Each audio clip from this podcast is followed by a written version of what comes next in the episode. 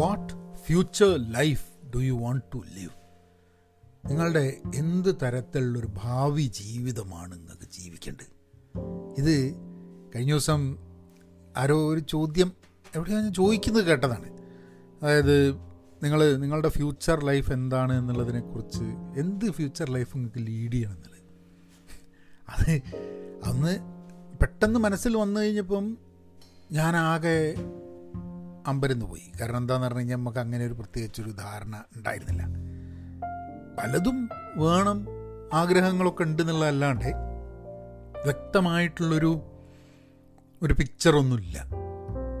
കുറേ കാര്യങ്ങളൊക്കെ ചെയ്യണം എന്നുള്ള ആഗ്രഹമുണ്ട്.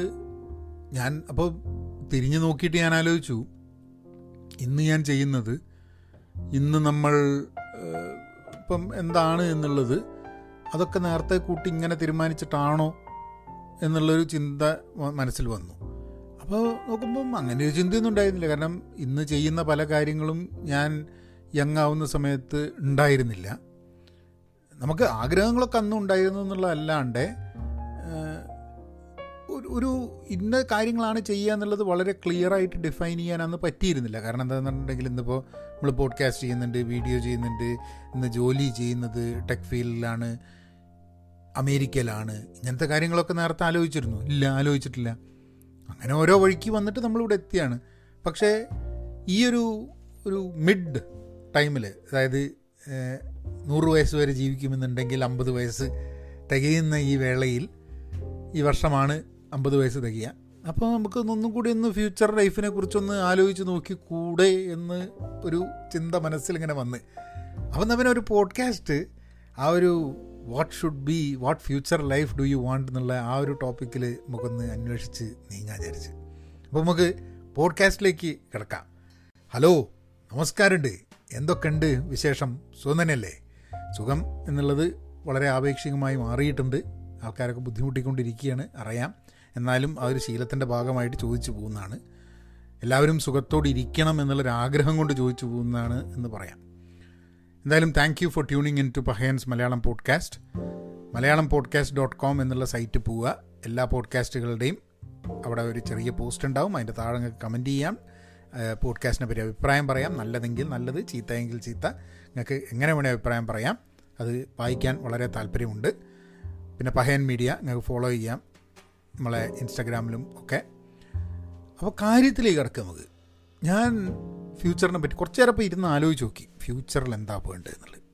അപ്പോൾ ഞാൻ വല്ല വിചാരിച്ചെന്നപ്പോൾ നമുക്ക് 50 വയസ്സായി ആവുകയാണെങ്കിൽ 55 എന്തായിരിക്കണം, 60 എന്തായിരിക്കണം, 65 എന്തായിരിക്കണം, അങ്ങനെ നമുക്ക് 100 വരെ അങ്ങ് പോകാൻ വിചാരിച്ച്. ബുദ്ധിമുട്ടാണ്.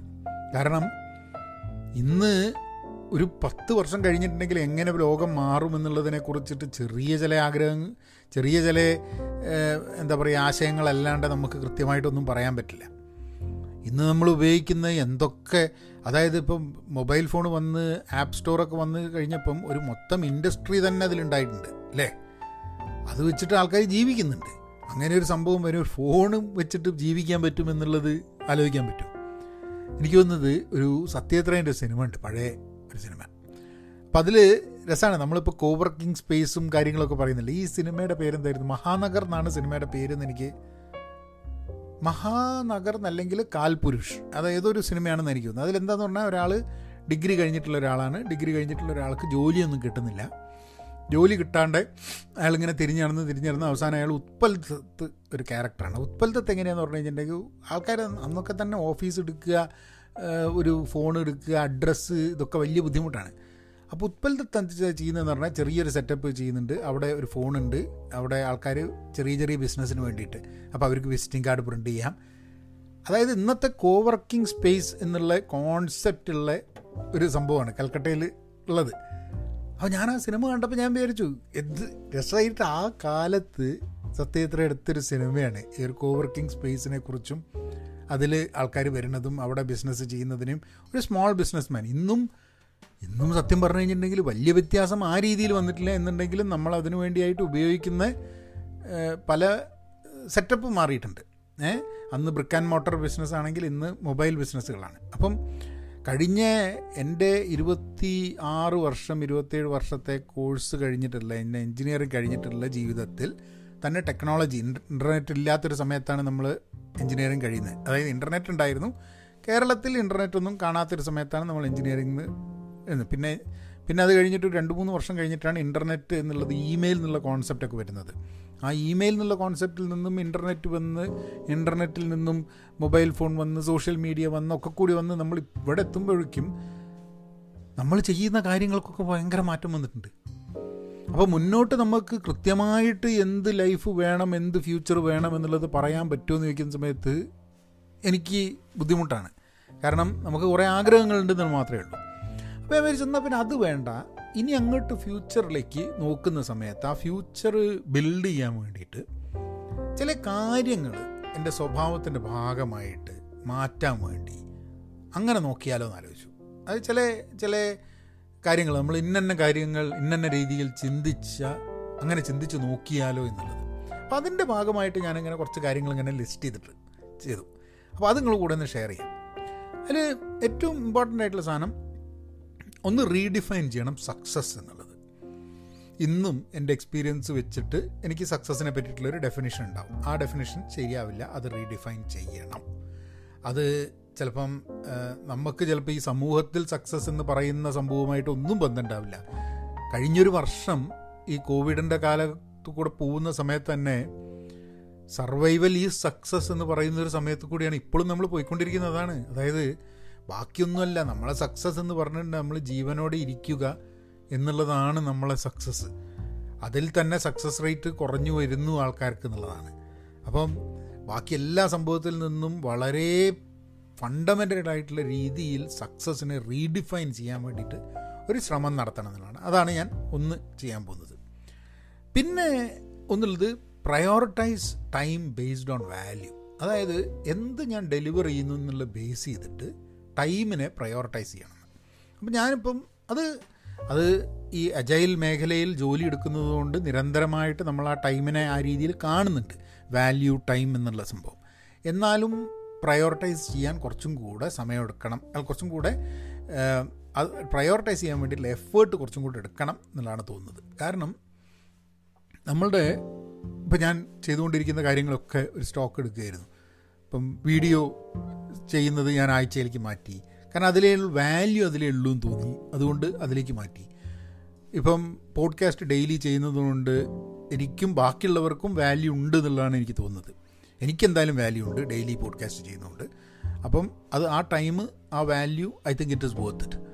പിന്നെ അതേപോലെ തന്നെ ബാക്കി ഞാൻ കോൺവെർസേഷൻസിൻ്റെ പോഡ്കാസ്റ്റ് ചെയ്യുന്ന അപ്പോൾ എല്ലാ കാര്യങ്ങളും, ഇപ്പോൾ കേരള മലയാളി പോഡ്കാസ്റ്റ് ആണെങ്കിലും ഒക്കെ തന്നെ അതൊരു വാല്യൂ ക്രിയേറ്റ് ചെയ്യുന്നുണ്ട്. അതിന് വേണ്ടിയിട്ടുള്ള സമയം സ്പെൻഡ് ചെയ്യുന്നത്. അപ്പോൾ വാല്യൂ ബേസ്ഡ് ആയിരിക്കണം നമ്മളുടെ ടൈം പ്രയോറിറ്റൈസ് ചെയ്യാൻ.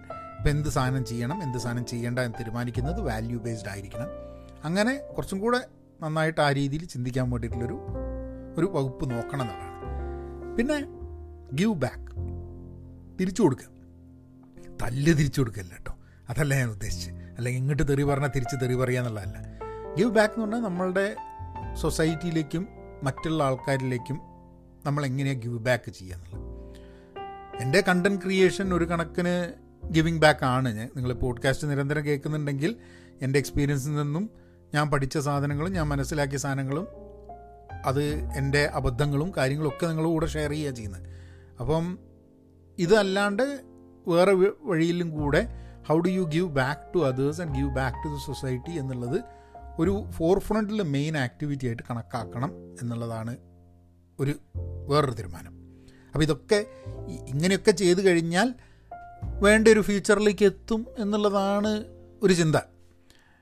പിന്നെ ഇനിയും ഫെയിലിയേഴ്സ് വരും എന്നുള്ള ആ ഒരു റിയലൈസേഷൻ എപ്പോഴും വേണമെന്ന്.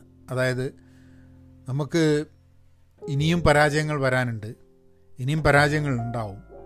ആ പരാജയങ്ങൾ വരുമ്പോഴും നമ്മൾ വീണ് പുറത്തേക്ക് എണീച്ചിക്കാൻ പറ്റാണ്ട് അല്ലാണ്ട് 50 വയസ്സാകുമ്പോഴേക്കും ഇനി മുതൽ പരാജയങ്ങൾ ഉണ്ടാവില്ല എന്നുള്ളതല്ല. ചിലപ്പോൾ ഏറ്റവും വലിയ പരാജയങ്ങൾ തന്നെ വരാനിരിക്കുന്നേ ഉണ്ടാവുള്ളൂ. അത് നമ്മളുടെ ചിലപ്പം നമ്മുടെ പ്രൊഫഷണൽ സൈഡിലായിരിക്കും, ചിലപ്പോൾ പേഴ്സണൽ സൈഡിലായിരിക്കും, എവിടെയൊക്കെയാണെങ്കിലും നമ്മളുടെ പരാജയങ്ങൾ ഇനിയും വരാൻ സാധ്യതയുണ്ട്.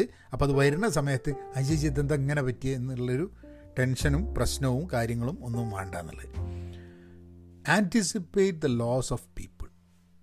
അത് നമുക്ക് വളരെ അടുത്തുള്ള ആൾക്കാർ നമുക്ക് നഷ്ടപ്പെടുമെന്നുള്ള, അത് നഷ്ടപ്പെടാനുള്ള സാധ്യതകൾ കൂടിക്കൊണ്ടിരിക്കുകയാണ് നമ്മൾ മുന്നോട്ട് ജീവിക്കുമ്പോൾ എന്നുള്ളത് ആ ഒരു ഓർമ്മപ്പെടുത്തൽ എപ്പോഴും വേണമെന്നുള്ളൊരു തോന്നൽ. അതെന്തിനാന്ന് പറഞ്ഞു കഴിഞ്ഞിട്ടുണ്ടെങ്കിൽ നമ്മൾ ആൾക്കാരുമായിട്ട് ബന്ധപ്പെടുമ്പോൾ, ആൾക്കാരുമായി സംസാരിക്കുമ്പോൾ, അല്ലെങ്കിൽ ആൾക്കാരുമായി സംസാരിക്കാതെ ഇരിക്കുമ്പോൾ, അതായത് നമ്മൾ ചിലവരെ കുറേ കാലമായിട്ട് നമ്മൾ സംസാരിച്ചിട്ടില്ല എന്നുണ്ടെങ്കിൽ